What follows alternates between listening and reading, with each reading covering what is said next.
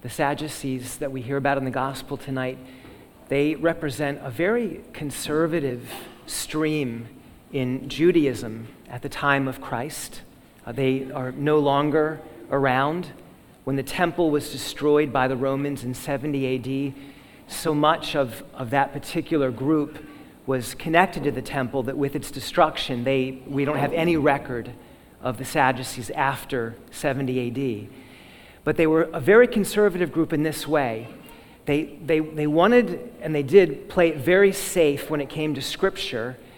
And they said, We only believe that the first five books of the Bible are inspired by God.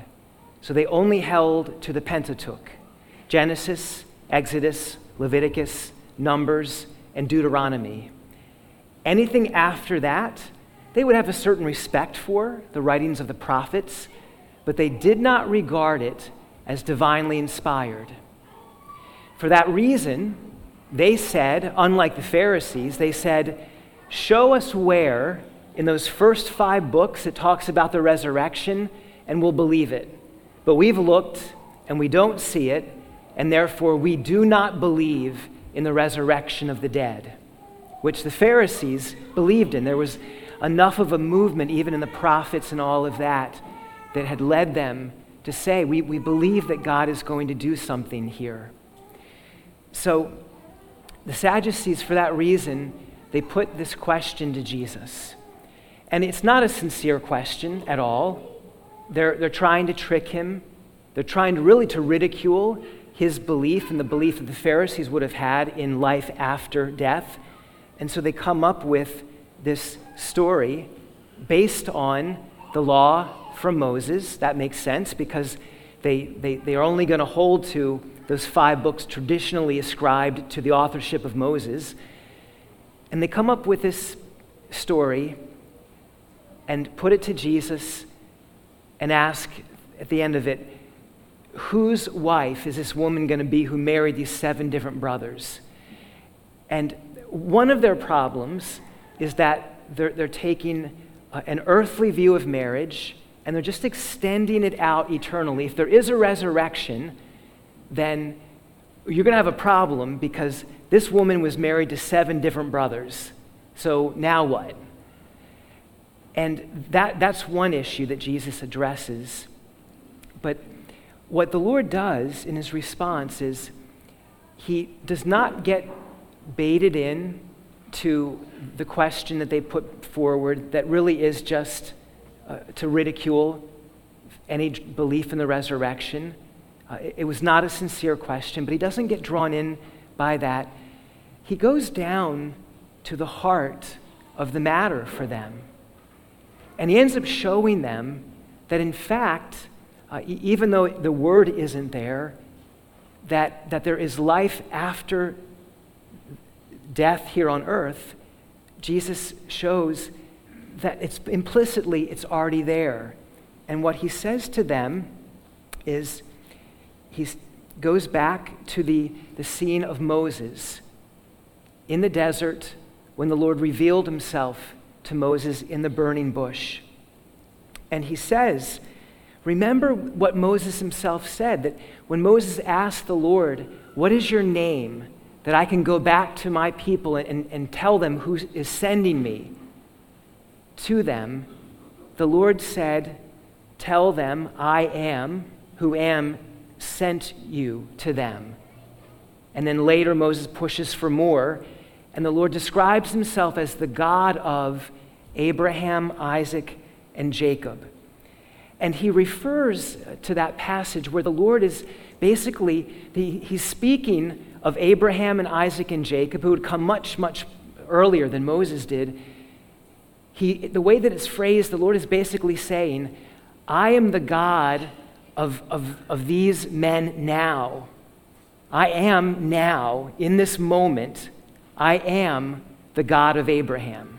I am in this moment the God of Isaac, and I am now the God of Jacob.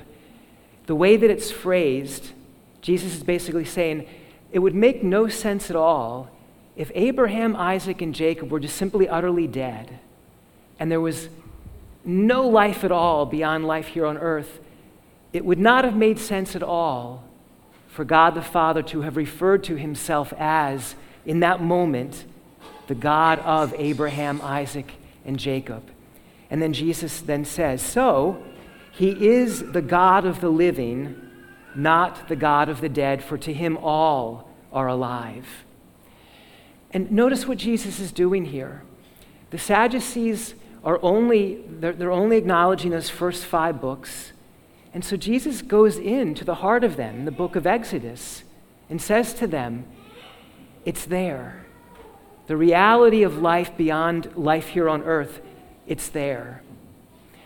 And it, it's such a, it's, it's such a, a beautiful thing, like the, the teaching. And of course, the, the Lord does this often, but it's like, wow, Lord, you, your, your, your response, your answer, it just it gets right to it. Immediately in the verses after this, where we're told, some of the scribes said in reply, Teacher, you have answered well. And they no longer dared to ask him any questions. So there's such a, a wisdom in this.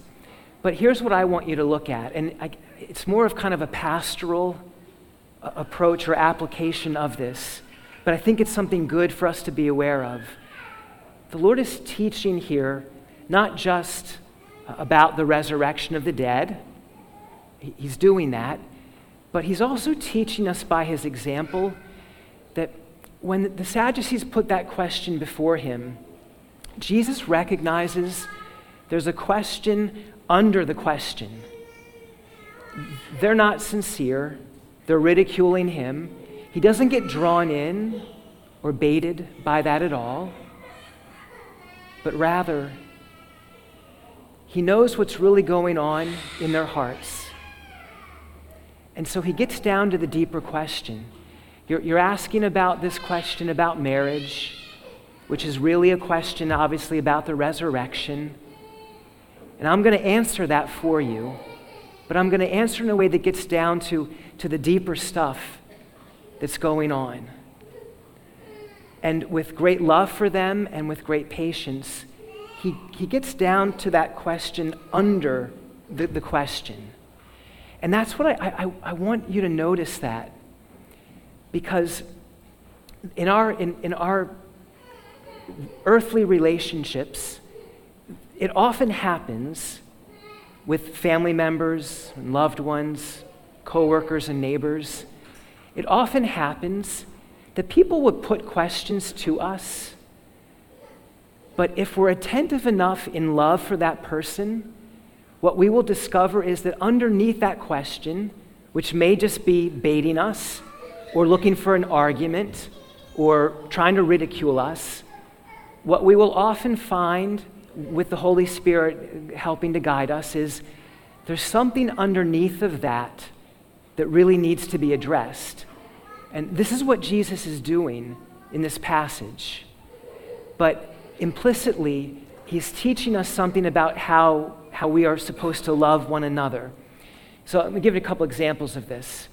Um, I, I, have had so many different times uh, people will make the comment to me, just very matter of factly, well, I, I don't believe in God anymore and just kind of just dump it out there. And of course, I, I, I attract those kinds of comments just because, you know, dressing like a priest, uh, people see, and there are, there are lots of situations where that ha- has happened over the years, lots and lots of times. And, you know, early on as a, as a young priest, a new priest, like my reaction wanted to be like, well, we got to fix this. And I, I got to come up with every reason right now, intellectually, to counter what you just said. But, you know, over, over the years, and probably with, with some older, wiser priests kind of, you know, counseling me and, and reminding me, what, what you come to realize is, is when, when someone, in that particular example, when someone just outright declares, I do not believe in God, and I think you're ridiculous for believing in God, usually underneath of that, there is a tremendous amount of pain and suffering that that person has been through or is going through. And what, what they're putting out there is probably not just the statement or the question, like, well, Father, you don't really believe this stuff, do you? Underneath of that, th- there's the heart's cry of, where is God in the midst of what I'm going through? And it's really amazing what happens when we're able to listen for that question under the question, not get baited in by or drawn into a, an, an angry argument by, by the outer question, but are able to be attentive to what's going on underneath.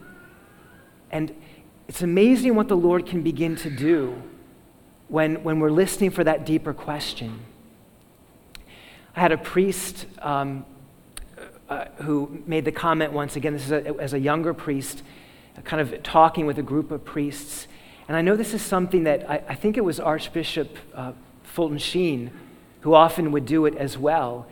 But someone would, would make the comment to him, Oh, I, I used to be Catholic. Uh, no more. I, I, got, I got rid of that. And Archbishop Fulton Sheen's response often was, Tell me what your sin is. What sin do you not want to give up? Now, you could be looking for an argument with that. But, I mean, that's just another example of that statement of, like, oh, I used to be, I am no longer Catholic anymore. What he, in his wisdom, understood was a lot of people who claim they're not Catholic anymore, they're, they're wrestling with, there's this thing in my life that I don't want to give up. And I'm also Catholic, which says I shouldn't have that in my life. And something's got to give. And what he often found is that he had a certain grace to call people out on that in love, but it's just another example of the question under the question. And this, this happens a lot. I mean, so much of our daily interactions have this kind of thing going on. Years and years ago, before I was even ordained, when my older brother got married, and my sister in law, her family's from uh, Virginia Beach. And the wedding was down there. And the wedding, the family wedding, turned, it flowed into a family reunion. And I had a, a second cousin who was there at the wedding as well. And one night, I, I was a seminarian. I was home for one of my summers between uh, semesters over in Rome. And one night out on the deck, she and I were talking, and she was asking questions about the church's teachings on sexuality and all these different things. And the time, I, I totally missed the question under the question. And I just, I, I gave her all of the intellectual answers. Um, a couple years after that, like kind of kicking myself in hindsight, she, she had, had announced to the whole big family just, uh, she grew up not Catholic, but, but in a, a, a very kind of conservative Christian home.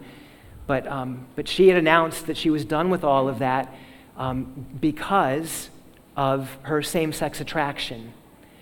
And I look back on that and I think, like, gosh, how did I miss that? It, it was, in hindsight, I, I, look back and I think, gosh, that, that would have been exactly the moment to have gotten to the question under the question. But at the time, just not, just not mature enough or wise enough at, the, at, that, at that point. Um, but so all of this I, am sharing with you because there are lots of moments in our daily life when this kind of scene in the gospel is playing out. And we can learn from the Lord's example by being attentive and asking, Lord, help me to know is there something underneath of this? So that in love, I, I, I, can, I can be a blessing, or I can be a help, or I can be a source of comfort. Lord, help me to not just stay at that, that, the outward, kind of more shallow level, but help me to go deeper. And the Lord does that here. And I think there's just something really, really good that we can learn from. You all know we, we, we don't do a, a good job communicating these days. Um, and certainly texting, like so much gets lost in that. And, we, and we're not in a good place that way. But there's something here tonight that I think the Lord wants to teach us. And so as we continue on with the Mass, let's ask the Lord for that grace just to do what He did. Lord, pour out your Holy Spirit on us so that even just this coming week, in my interactions with family and neighbors and coworkers, help me to be listening for what's underneath, and with your Holy Spirit to help guide me, Lord, help me to know what's really going on, that in love, I might respond to what's really, really present in the questions or the things that people are throwing out, that I might, I might imitate you, Lord, in this really beautiful kind of gentle wisdom that you have.